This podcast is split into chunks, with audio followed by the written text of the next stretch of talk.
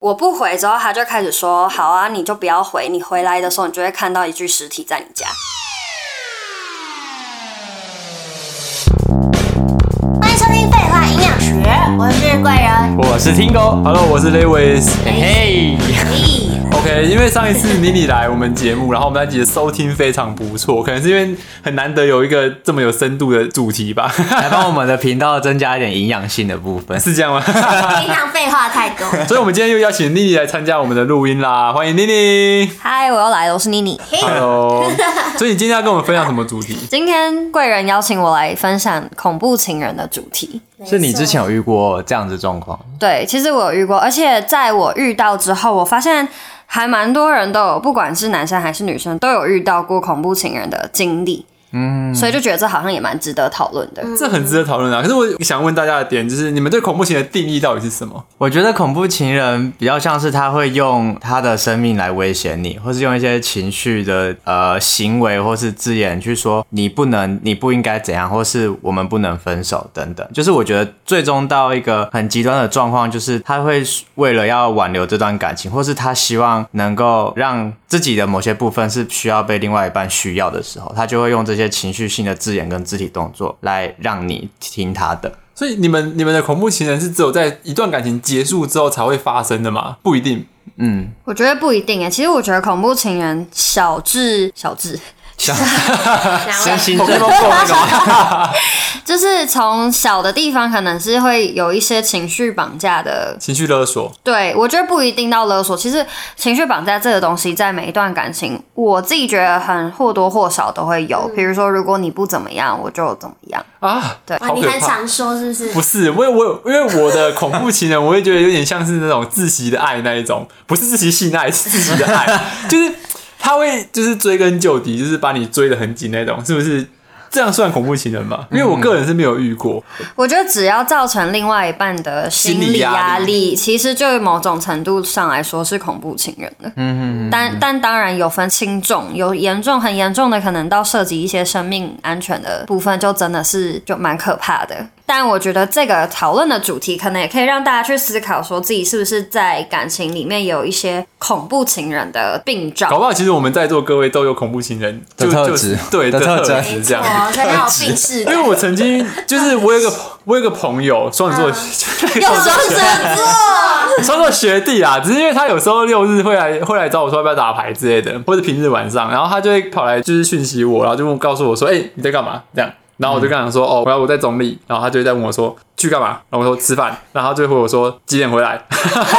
他就是追根究底啊！对，他说几点回来？然后我跟他说：“呃，还不知道。”他说：“你跟谁去？”他就是这样狂问，也不先说自己要干嘛。对对对对，然后问完之后，我有点不爽嘛，我就问说：“你到底要干嘛？”然后他就说：“找你打牌啊。”然后我跟他讲说：“不行，我在总理。”你错了，Lewis，就我家别有用意，没有听我讲，不是他只想打牌，反正就是这种，他就是这样打，很很烦人，就这样一直狂问，一直狂问。然后我后来，我后来就会受不了。之后我就把他这个行为称作窒息的爱。可是我想好奇的是，因为你们在感情之中一定会遇到类似这样子，你的女朋友或男朋友可能就会想知道你现在到底在干嘛，你几点回来，你几点跟谁去？那我觉得刚刚那个人只是不太会聊天呢，就是他如果先先说了他要干嘛，对，他就有开门见山讲，哎、欸，我想找我找你打牌方不方便？我跟他说不行，啊，就结束了嘛。可是他就是问你说你在干嘛，在哪里，跟谁去，几点回来，几点去的啊？现在在哪里？这样子，然后我就想说，what？你搞什么？我妈是不是？我就不知道。然后我之后就告诉他这是窒息的爱，然后他只要每次发生这种事情的时候，我就会打窒息的爱给他，他就知道他要闭嘴了。所以这样的感觉不算恐怖情人吧？如果恐怖情人可能在你说是窒息的爱之后，他就会发飙。他就会说：“你怎么能这样子说我？我这是关心你什么什么的。”哎，等下我跟他学弟不是情人啊！对，我发现我讲完之后好像觉得怪怪。但是是，我觉得恐怖情人就是你纠正他之后，他会有蛮激烈的反弹。哦，就是要跟你大吵架，要跟你就是。他会包装成他的善意被你曲解哦，那蛮可怕的，很深哎。那贵人之前是不是也有？你之前好像跟我说过，你遇到一个什么奇怪的人，他也是用这种方式来一直压迫你。应该说，那只是一个，我觉得是一个病灶而已。他生病了吗？他不是生病，他就是有一个恐怖情人这个病。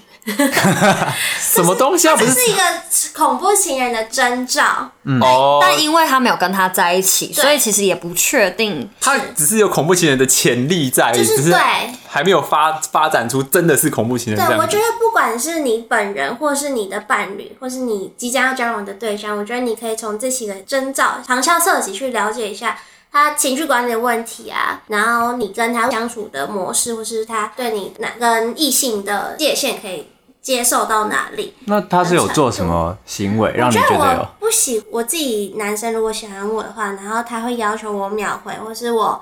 五分钟不回的话，就是会问说人类在哪里，然后狂打电话那种，我是会扣分扣到爆炸那种。就跟 Lewis 窒息的爱一样。对，我会直接不要，然后或者是说我说哎、欸、我在忙，然后他可能会说哦没有，我只是想你了，我现在好想你，我现在就想要见到你那种，我就觉得说我就在忙，然后你可以就是，我觉得各自有各自的生活。而不是你一直在依附着我，依赖我，然后我只要不陪你，就压力好大，这样压力好大，很像控制狂的感觉。对，这是心理的压力。而且什么叫做我现在好想你，好想立刻见到你？他就感觉是随时会出现在你的办公室楼下。没有，他搞不好想要就是调情，你知道吗？啊，调情失败，然后变成恐怖情人。就大家男性朋友一定要慎选自己的调情的那个。界限，你的词汇 多一点，对。哎、欸，我就贵人，我发现一件事，哎，你的眼线是一边长一边短啊？不是，这跟今天的主题有什么关系？你刚刚讲话，我就是我就是很认真的看你，之后发现你左眼的眼线还比较长，哎，我看一下，因为眼型的不一样吧？对啊，这边比较长。然后我们就真的开始认真探讨眼妆，开开始聊眼妆。我们现在录到第四集，不好意思，我们是眼妆部落客啦。那叶佩就要接一些化妆品喽，先接几个眼线，我可以帮 Tingo 化妆，然后拍拍上去他的差别。我真不要。好，所以所以你之前遇到那个恐怖情人之后呢，你他他给你这些行为之后，你就受不了，再就跟他断绝联络。我就断断绝联络关系啦，我就不想要有跟他再进一步。对，嗯、这会是我的考量之一。哦，可是那时候你们有在一起吗？也没有吧？没有，就是。互相认识的阶段，但是这样就这么可怕？对，因为我会觉得你现在，呃，说是我的朋友嘛，好像就是勉强擦边，但是你也不是我暧昧对象，也不是我的情人，你凭什么这样来要求我？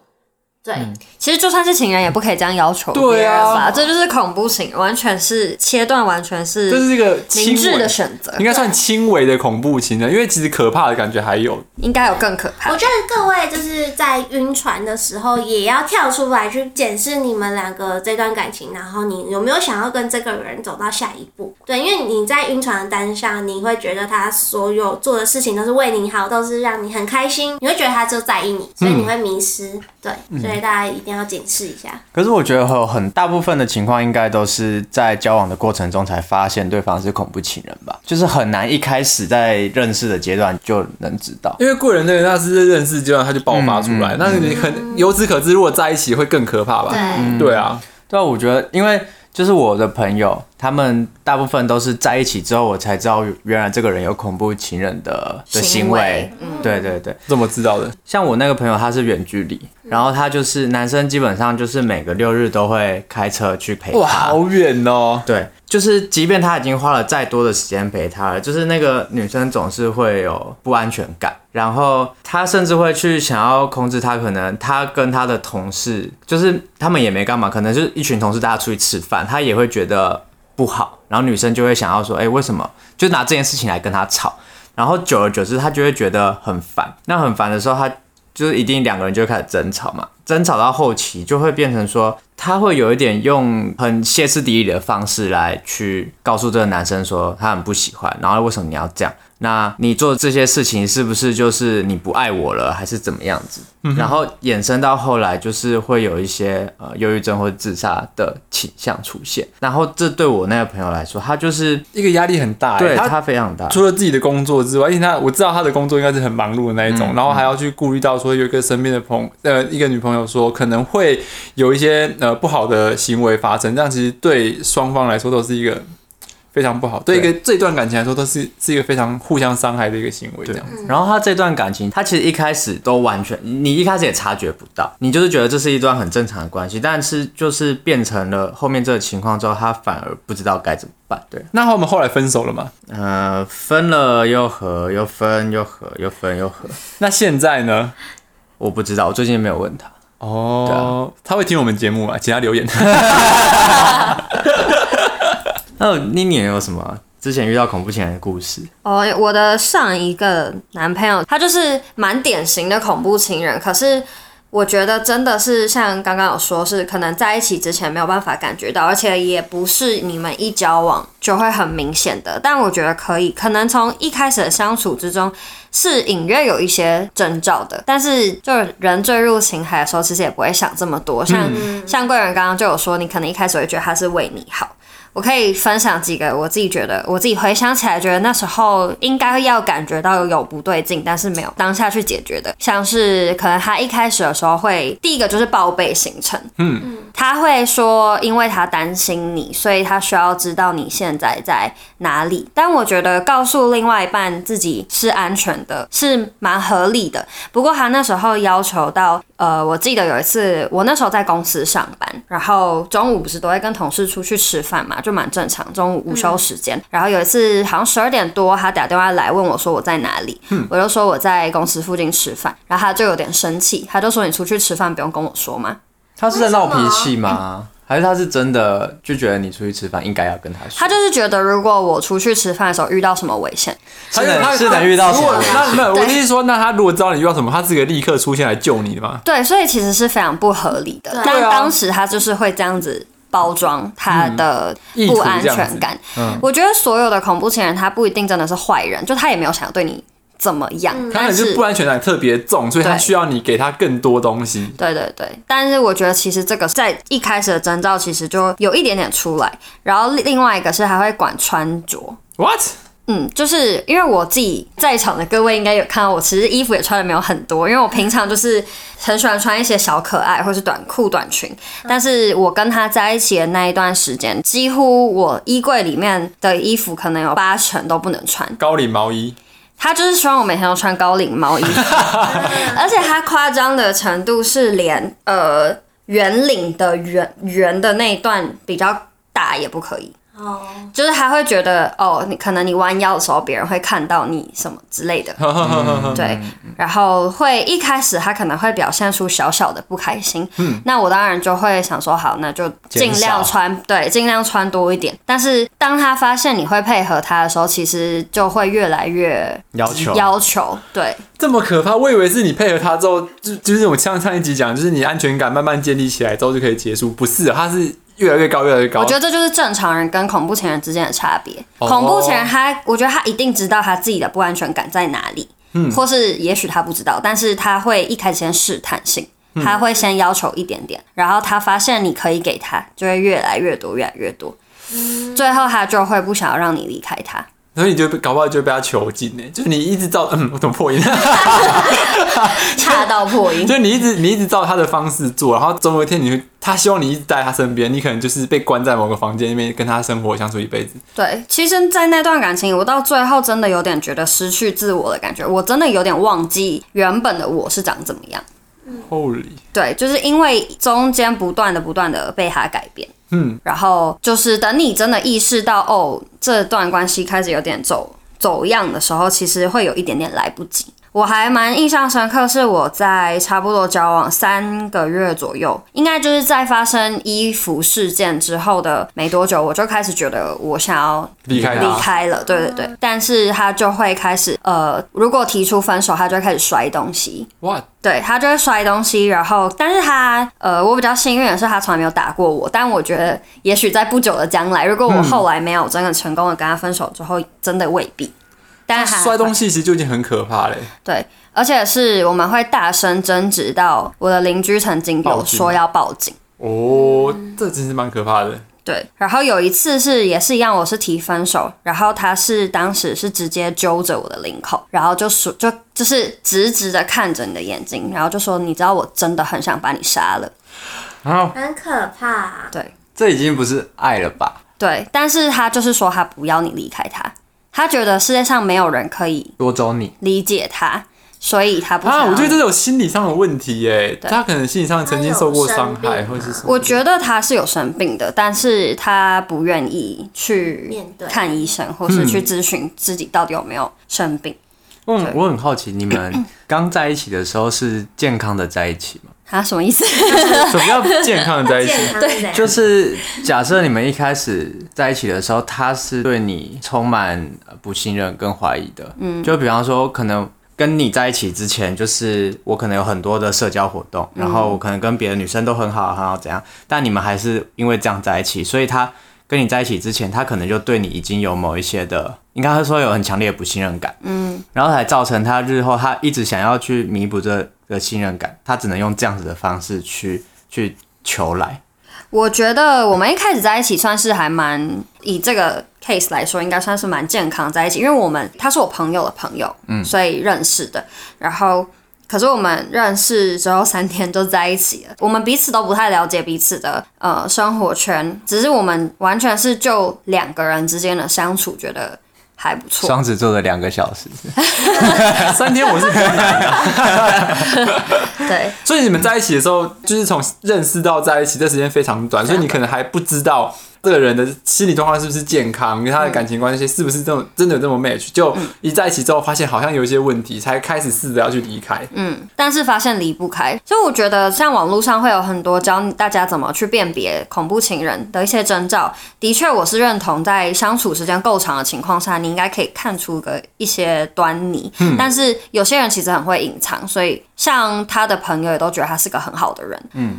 应该是说，我不否认他是个很好的人，只是他在感情的处理上面还不够成熟，到他会有这样子的行为，可能跟家庭的影响也有关系。嗯，但我会觉得遇到恐怖情人比较重要，应该是告诉大家怎么安全的脱身。对，没错。那你当时遇到这个恐怖情人的时候，你意识到他是这样的人，你有做出什么样的回应，或是你有去怎么样去陪伴他吗？其实一开始的时候，我是蛮想包容他的，因为我是知道他的可能小时候成长状况，或是他的家里的环境，所以我会想要去体谅他。但是我有嗯，可能委婉的告诉他说，还是我们可以一起去看医生等等的，因为那时候呃，我们相处是到他会有点。像是人格分裂的那种样子，可是我可以举例吗？我蛮好奇，怎样叫四人格分裂？你说他突然间对你笑笑笑，他大哭这样子？不是，就是可能他上一秒还在对你大吼大叫，就是在大马路上就是拉扯，就是跟你拉扯，但他下一秒就突然说他不知道刚刚发生什么事，失忆啊？对，他就演一个呃，我不知道他是不是演的啦，但是我觉得有点像演的，因为他没有卡到音啊。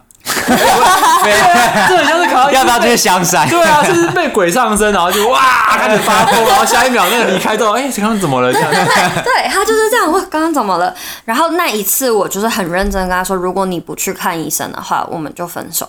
所以他当下也就是说他以后会去看医生。可是自从他答应我要去看医生之后，人格分裂这个病灶就再也没有出现。所以我就一直觉得他是演的。哦，对，大概是演的。对，因为他后来也没有去看医生，但就没有再发生这件事。可是他的那些就是行为还是持续一直发生，就是后来还是会有摔东西的这些行为。他是属于爆发式的那种爆发，就是他不是像有些恐怖情人可能是很温柔的，就是想要道德绑架你。对，他就是用情感勒索，告诉你说你不这样的话我就怎么样哦。这种这种反而更可怕。或是说哦，我是因为爱你，所以你不能怎么样怎么样。去死吧，什么东西？对，但他的话就是真的是。暴走型的恐怖情人，可以猜得出他什么星座吗？你们可以猜一下，我觉得很好猜。白羊、天蝎，不是白羊接比较接近，那就是狮子哦。射手，射手会爆发哦，可是都是火象的啊。哦，这我脾气比较脾气比较冲，嗯，对。我以为爆发的可能会偏母羊，就是白羊这个会比较。我怎么会讲出白羊这个字？白羊羊是中国的用法。所以你在当下的时候，你觉得是因为家庭关系，还是他在可能社会上遇到他那那一阵子可能过得比较差，事业比较不顺，还是他本身生下来就有这样的征兆？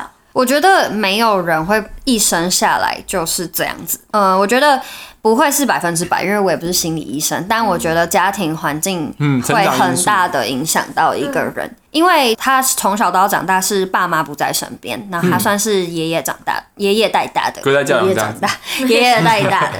对，然后据我知道，是他从小到大，他如果想要一个东西，他要不到，他开始哭闹。就是当小霸王就会得到。嗯，所以我觉得这会成为一个习惯。嗯，然后再来是因为他一直觉得他缺乏母爱，就是他一直觉得他的妈妈不在他身边，对他来说是人生很大的一个阴影。嗯，所以我觉得也会造成他不想要，他不希望别人有想要离开他的这个念头出现，他会更加的不安，跟想要抓住你。所以他其实也到后来也不是真的爱你，而是不想要你离开。我觉得是，应该是说他会混淆这个情感，到底是他爱我，还是他不想要我离开他？对。那当下你是怎么做出这个决定？就是你确定真的要离开这个人？呃，其实是当你自己的情感越来越被影响的时候，其实我到后来都已经开始觉得自己有一点快生病了，因为我会半夜就突然很焦虑，嗯，然后我会一直觉得，因为其实中间试图想要分手过很多次，但都分不掉，因为他要么就说要杀我，要么就说要自杀，所以你当然还是会希望以自己的安全为第一优先考量，嗯，所以那段后期那段时间，其实自己的身心是非常的。就是压力很大，然后我真的会非常焦虑，就是半夜会无缘无故的开始哭。嗯，然后他有闯半夜冲来找你过？他跟我住在一起。哇，好可怕啊！所以真的分不掉。嗯，对。嗯。然后，呃，我们分手的那一天，就是我有事半夜起来哭，但是就是我会去厕所，我出来之后他就醒了，他就问我在干嘛，然后我就说我没有在干嘛，然后他又开始生气，因为当时还有一个比较复杂的情况是他的工作比较不稳定，所以大部分的生活开销是我付的，然后所以他有点像是。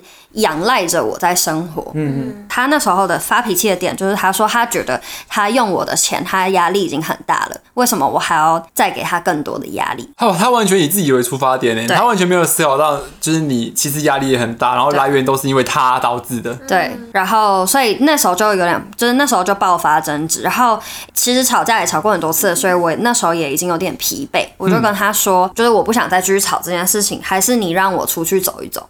然后我等一下会回来，但他就是坚持不让我离开那个房间，就是他就是挡在门口，然后就继续大吼大叫，跟打柜子啊、摔东西。然后那一次就是也是我邻居说要报警的那一次，算最后一次吗？算最是最后一次。然后我就我那时候也是试图保持冷静，然后我就跟他说：“你现在让我出去，我还会回来。但是如果等一下我自己逃出去的话，我就再也不会回来了。”当下还是听不进去。然后我觉得那时候算是我邻居救了我，因为我的邻居就是开了他的窗户，因为是我住在我对面哦，就是隔了一条街的邻居，隔了一个巷子的邻居，他是直接打开窗户，然后就对我们大吼说我们在吵，他就要报警了。然后当下我男朋友就有点崩溃哦，他崩溃，他就从愤怒变成。大哭，变成大哭，对，他就从愤怒变成大哭，他就缩起来，缩在角落哭，他就开始又觉得没有人理解他。当下我就是就是直接抓了钥匙，我就冲出门了。还好，就是庆幸的是，我哭的时候，我本来就拿着手机去厕所，所以我出来的时候，我手机一直都在我手上，嗯、所以我就是拿着手机跟钥匙就冲出门。然后我一下楼就上一台计程车，我就说你先往前开，因为我怕他追追过来追过来。呵对，然后我就赶快打电话给我的朋友，那时候是半夜三点，然后我打电话给我那时候同事。然后就说可不可以去你家？嗯，然后后来就我就没有回家，快一个礼拜吧。然后就是很坚决的，就是说要分手。然后当时那个晚上，他也是不断的传讯息。一开始就是会说：“哦，我知道错了，什么你回来，我们好好聊来聊一聊。”感觉是骗人的。对，然后我就不回，因为我后来知道你回他就没完没了，因为你回了。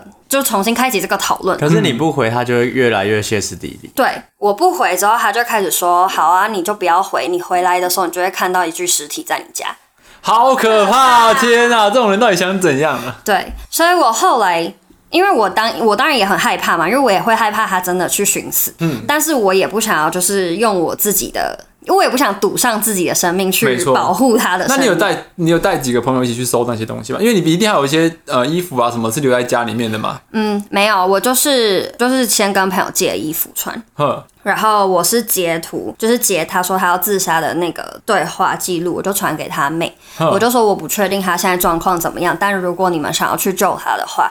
我可以把钥匙给你们。对，所以后来是他的家人来把他带走，然后我也是跟他家人约在离我家有一段距离的地方给钥匙，就是我本人是完全不想靠近那个区域。对，没错。然后也是因为这样，所以他的家人也知道了这件事情，所以他的家人有介入。然后好在他的家人也算是理性的人，嗯，所以也有给了他一笔生活费，就让他去找房子，然后叫他不要再打扰我。哦，等等了解。所以他的家人其实是站在你这一边。对，他的分这没有分在哪一边的问题。应该说他的家人没有想过他会这样。哦，对，但是知道了之后，他们也觉得很不好意思。对。哇，这个故事很精彩诶，这是一个很可怕的的恐怖情人。嗯，我在想两个部分，就是对于呃恐怖情人的另外一半来说，他们就是那一段时间到底承受什么样的压力？我觉得，嗯，恐怖情人他自己本身一定没有办法去思考到这个点。嗯嗯，对，然后再来是。恐怖情人的另外一半，他们到底应该这段时间要怎么度过？嗯，对，因为像我那个朋友，他其实为什么我说他们一直分分合合，是因为呃，男生一直担心那个恐怖情人会轻生啊，或是做什么事情，嗯、因为他是有发生到某一天那个恐怖情人来找他，就那个女生来找他，然后他们可能就约在饭店，男生男生上去之后，他可能就是看到地板都是碎玻璃，就是什么玻那个杯子破掉啊之类的。嗯嗯因为他们那个时候已经处在一个要分开的状态，那女生甚至就是已经就是决定要就是在他面前轻生，嗯，那男生就只好冲过去，赶快把他手上的那个我不知道是可能钝器还是刀子吧，就先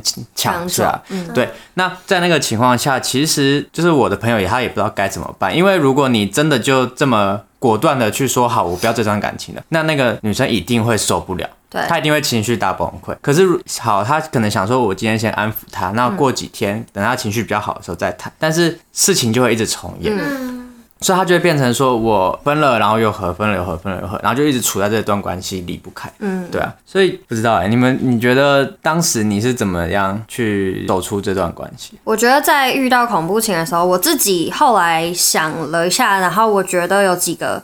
大家可以参考看看，就是第一个是绝对不要把这些事情瞒在心里，嗯，就是你不要一个人去承受这些，你可以选择告诉你信任的家人或是朋友。那我当时在跟他交往好像快一年的这段时间，我的家人完全不知道，就是完全不知道这一些 detail。嗯，但有一次就是刚刚说他威胁要杀我那一次，也是我后来就夺门而出。那一次因为那时候我是住在住雅房，所以我是住。呃，我厕所在外面，然后我是跟他说，我真的很想上厕所，嗯、就是我先上完厕所，我们再回来 聊这件事情。殊不知你就一去不回。对，我然后我就去厕所，我就用手机叫了 Uber，然后我连钥匙、钱包什么都没带，我就直接走了，而且我还直接逃回台中，因为我也不知道我要去哪里。嗯。然后那时候我是穿着睡衣哦，就是我连内衣、裤子都没穿，就是我就穿了一件我的睡衣，嗯、然后拿了我的手机，就是下身失踪。下身真假的？对，但是因为还好我上衣够长，那个司机想到这个人是安 对，司机应该觉得很害怕，因为我一上车，我好像我忘记我是先打给我一个朋友，还是打给我姐姐，就是在哭。嗯，对，然后我就冲回家，但是我回到家之后也很轻描淡写跟我家人说，哦，我们就是吵架，就也没有。特别讲什么，但是那时候那时候我连我很亲近的朋友都不会讲到这些 detail，因为我觉得我的朋友一直都是相信我是很成熟的人，所以我觉得他们会没有办法想象我遇到这样的问题没有办法解决。嗯，但我觉得我会给别人的建议是你一定要找一个人说，说。嗯、对，一定要让人家知道你现在在面临的什么状况，这样至少会有人可以在危机的时候可以帮你。对，然后第二个是，我觉得不要做出太刺激对方的行为。对，因为你因为你刺激对方，你会同时也给自己造成一些额外的危险。其实，对，一定是你一定要确保自己在一个安全的环境之下。嗯，比如说分手的话，就是一定要在公开场合谈。嗯，或者是像我那样，就是你先离开他，到一个安全的地方，然后你再跟他说，至少他。伤害不到你，我觉得这是第一个首要的条件，因为我觉得千万不要把别人的生命安全放得比自己还重要。如果他今天真的要轻生的话，我们当然尽可能去救援嘛。就像我选择告诉他的家人，希望他的家人可以去救他，但是你自己的生命安全一定是最重要的。嗯，对，或是你甚至可以报警。如果他今天在威胁你要自杀，就千万不要冲去找他。嗯嗯对你就是交由他的家人或者是他的警方，我觉得可以交给警察。没错。对，嗯，那我好奇，你有试着去了解他的心里在想些什么？呃，就像网络上常常会说，其实恐怖情人就是他在发怒完之后，他的态度会放软。嗯，所以其实我们也是聊了很多次，但是他会说他的那个爆发的行为是他没有办法控制的。他有想要去尝试找过心理智商这些东西吗？他不想，他不想，因为他的观念比较老派，他就觉得你为什么要说我有病？嗯，哦，有病的通常不会觉得自己有病，说实话。而且他还会说，是跟你在一起之后他才这样。嗯，所以是他说怪罪在你身上，对，所以他说就算我有病也是你害的。什么啊，好让人不爽的一个人哦，他会来杀我，好可怕。不会不会不会，不是，我觉得我觉得他如果自己都知道自己有这些问题，他愿意去跟你找心理咨商，搞不好这些这些事情都还有一个转换，因为嗯，心理咨商其实可以引导你去了解到说，哎、欸，是不是过去哪些事情。导致你现在有这样子的情绪跟这样子的行为。那如果你跟过去的自己化呃和解和解的话，你搞不好现在的行为也会明显的降低很多。这样搞不好后后续的一些额外这些没必要的呃哩哩抠抠这些东西就不会再发生这样子。嗯嗯。但是我我自己后来在经历这些事情之后，我我其实会比较自私的觉得这个问题是还要自己去面对。嗯，不会是由另外一半来。当然，如果他有病逝感，然后你也愿意帮助他的话，那也是一个美谈。但是，对啊，对啊。但是我会觉得你还是需要，大家还是要记得说，他的问题是他自己的人生课题，跟你没有关系。对，这是要他自己去克服的。应该说，他自己如果不愿意克服，多少人帮他都没有用。对，首先是他自己想要改变。所以他其实是因为很没安全感导致的。我觉得，对啊。其实，其实我刚才在在想这件事情，就是其实我我我之前有一段感情，就是你是恐怖情人吗？嗯嗯。呃、好，告解 again。其实就是我这样听下来，其实呃，应该说这些行为的出发点都是来自于不信任，嗯。以及没安全感，我想要得到这个人的爱，嗯，那就是第一阶段，你可能在得不到的时候，你就会希望说，哎，他是不是能够多花时间在你身上，或是他能够借由他告诉你在做什么，然后让你能够感到放心，因为你会觉得他好像在做什么事情的时候都有想到你，嗯，所以他一开始可能会先用这种方式，那。只是当我这个不信任感越来越重的时候，他问的次数就越来越越来越频繁。当三问的次数变频繁之后，另外一半他就会觉得不愉快，就我都没有我自己的生活嘛。对。然后这段这段时间之后，他回来发现他用这种方式没有办法得到你的关注的时候，他就会再采取更激烈的手段，比方说，可能他希望你多留在他身边陪他，所以他会希望呃你能够花多一点的时间待在家，然后不要跟朋友出去，嗯、然后或者是。你今天穿的，就是你刚刚讲到穿衣服这件事情，他可能会觉得穿这样子是不是想要引起别人的注意，嗯、或者是当别人看到你的时候，他会觉得说，因为我也是身为男生，我知道男生看到女生穿这么少，大概是什么样的心态。只是那个时候的他会更激烈的觉得说，哦，那个男生可能看到你这样会想要对你干嘛，所以他就会觉得，哦，你这样很危险，那我希望能保护你，所以我。不需要你穿这么少。等下，你的你的叙事方式很奇怪，你是以第三人称叙事你们两个的过去，你以为我听不出来吗？你就说都是，对都是朋友的故事。对啊，你，你的故事，你刚刚讲东西不就是你希望那女生怎么样？你现在以第三人称在叙述这个故事，听起来很奇怪。没有，我希望好了，自己好，刚刚的他有包袱。不是因为我，我常常一直在检视我之前那一段过去的一些行为，嗯，但就是那些行为的源头都是因为，就是那个女生，呃，她跟男生的界限很模糊，嗯，就是她常常出去，可能怎样就会倒在男生身上，或是随便跟男生回家。我讲简单一点，就是因为你没有那个安全感跟信任感，所以你会去缩限她的自由，right？对。然后我想知道我那段期间的行为到底算不算恐怖情人？嗯。可是我又就是我觉得他的这些行为，如果以我刚刚的那个心境来讲的话，他是有道理的。就他不是平白无故因为我的情绪而来，我就去对你做这些事情。就是其实他的心路历程是有那个轨迹在的。嗯。所以如果今天我刚刚讲的那一段经历是恐怖情人的征兆的话，那是不是其实恐怖情人他他其实也不想要这样做，但是因为种种的原因让他去达到了这些的呃行为啊，或者是想要去得到这些手目的。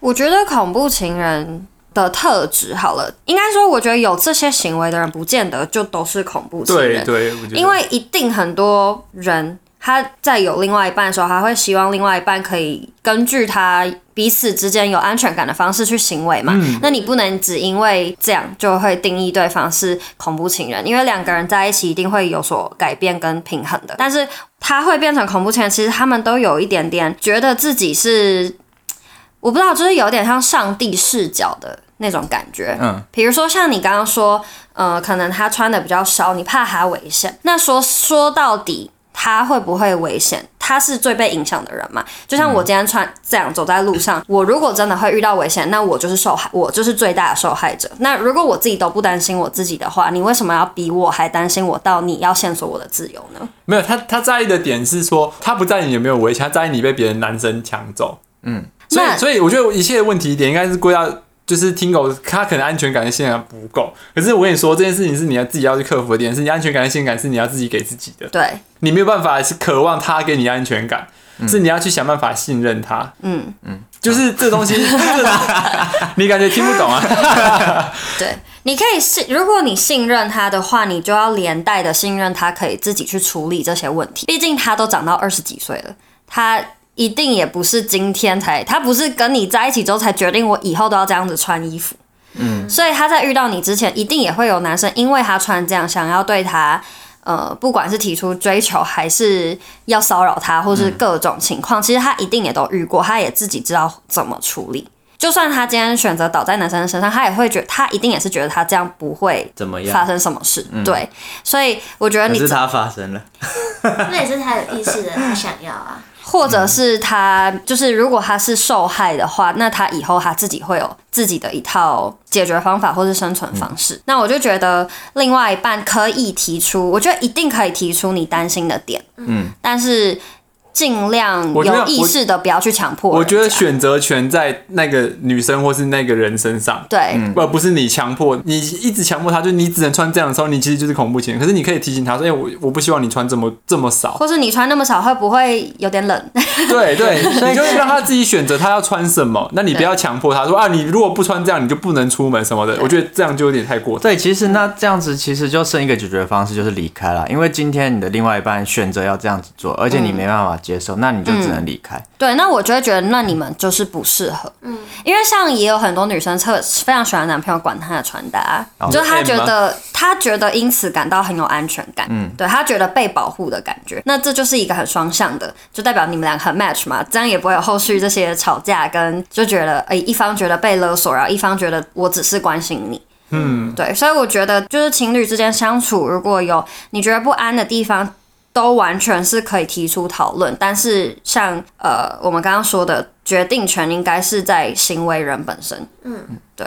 啊，其实我觉得就是站在恐怖情人的另外一半来讲，就是其实像刚刚妮妮说很多，就是可以去告诉你的朋友，然后或是去外界寻求一些帮忙。可是同样站在恐怖情人，我相信他们也知道自己的这段感情已经不健康了。嗯，只是他们会一直陷入在这个情绪，说他希望。我们还能在一起，为什么就这样子要分开？嗯、那他也会试着希望去改变你，对。那我觉得其实对恐怖情人来说，像我们刚刚讨论的结果，我们唯一的选择就是选择离开，因为你们两个人已经不适合。对。那恐怖情人到底该怎么样放下这段感情？我觉得同样他可能也需要有朋友去帮助他。嗯。因为其实我那个时候就是因为，呃，后来那个女生跟我的一个很好还不错的朋友。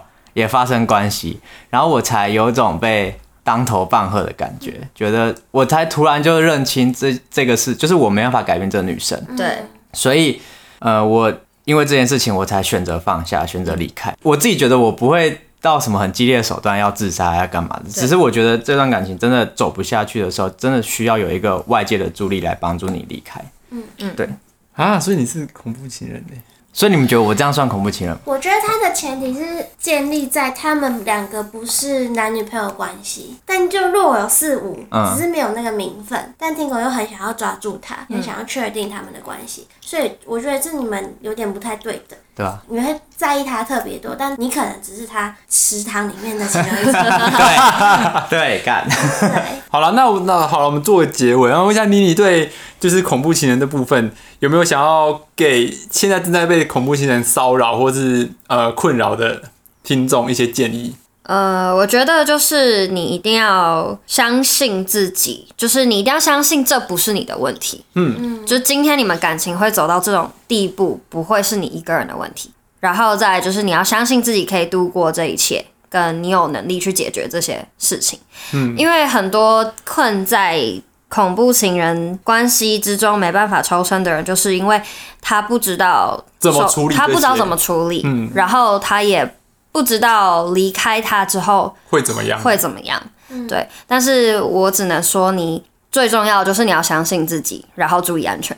没错。嗯好了，我们那我们这集差不多到这边，希望我们听狗呢可以在未来的感情都得到安全感，好吗？安全感是自己给自己的，别人给不了你啊。听狗加油！没有这句话也要对恐怖情人说。对，对，其实我觉得是相对的。对，嗯，啊，你就是恐怖情人，所以我跟你说。OK，希望大家掉粉。希望大家在未来感情上一路顺遂啦，不要遇到什么恐怖的情人。那如果遇到相关的事情呢、啊，呃，需要帮忙的话，都可以在我们 IG 留言，然后也可以在 Apple Podcast 上面呃分享给我们这个样子。好，那我们今天的节目就到这边喽，拜拜，拜拜。